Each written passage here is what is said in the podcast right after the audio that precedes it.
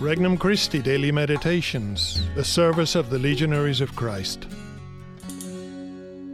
An RC Meditation for April 13th, 2022. Wednesday of Holy Week. Unmasking the Betrayer. From the Gospel of Matthew, chapter 26. One of the twelve, who was called Judas Iscariot, went to the chief priests and said, What are you willing to give me if I hand him over to you? They paid him thirty pieces of silver, and from that time on, he looked for an opportunity to hand him over. On the first day of the Feast of Unleavened Bread, the disciples approached Jesus and said, Where do you want us to prepare for you to eat the Passover?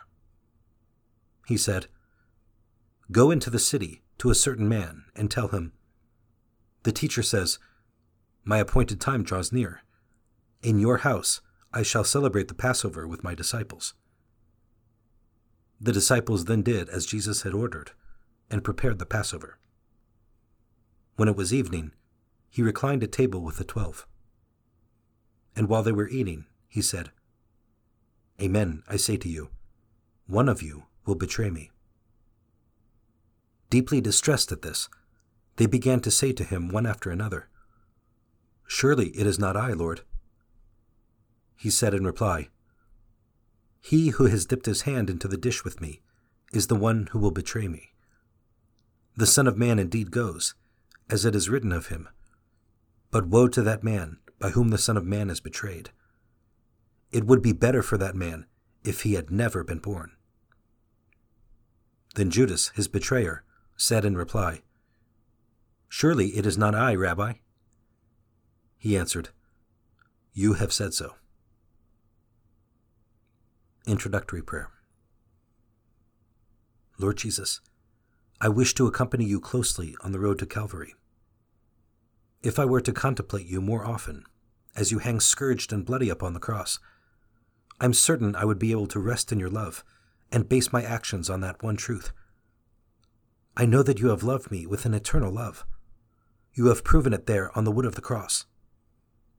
So I long to respond with gratitude, peace, and the firm determination to spread your love to everyone. Petition Lord Jesus, help me to stay strong in my faith. First reflection One of the twelve, a traitor? We often think that Judas must have been different obviously worse than the other disciples. If that were true, everyone would have suspected him when Jesus said, One of you will betray me. They would have thought, It must be Judas. He's always been bad. He's capable of betraying Jesus. I don't know why Jesus picked him.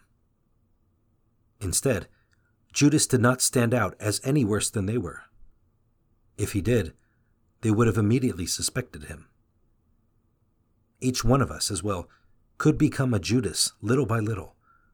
First, by giving up our principles on smaller matters, and then later on more important matters. In the Christian life, there always needs to be a healthy tension of straining forward and of watchfulness. The one who is trustworthy in small matters is trustworthy in greater matters.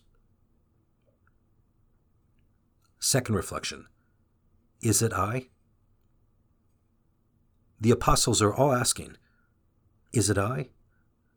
Why? Was there some widespread desire to betray him of which they were barely keeping control? No, but they were in a very dangerous situation. The Pharisees had decided to kill Jesus. The apostles know it. That's why the whole group had gone to stay in Jericho for a while. Jerusalem was too dangerous. They can imagine themselves following Jesus to the temple the next day being singled out in the crush of the crowd, and then having their life threatened to provide information about where Jesus can be found at night. They wonder what they would say. With my life on the line, would I betray Jesus? This is why they ask Is it I? When push comes to shove, what comes first in my life? Would I ever consider selling out on Jesus for something or someone else? Third reflection Vigilance of the heart. Judas had everything he needed to be a great apostle.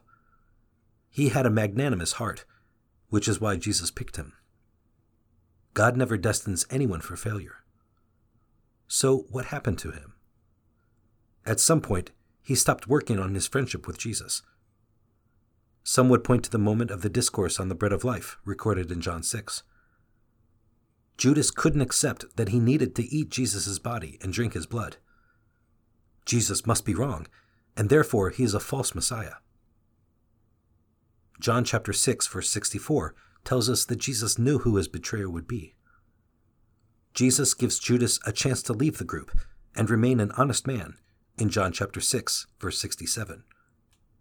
Instead, he stays, becoming a hypocrite, a devil in Jesus' words, and begins the path that will lead to betrayal. Knowing that my faith is the most precious gift I have received from God, do I watch over and nourish my faith so that it grows and is strong? Conversation with Christ. Lord, I have betrayed you so many times, even when I do such a simple thing as not saying grace in a restaurant, out of fear that others will realize I am a Catholic. May the experience of your passion and death help me to have the courage to live by my convictions at all times. Resolution Today, I will live all the demands of my faith, especially in the moments when they point me out as a follower of Christ. Today, I will not betray him, even in the smallest way.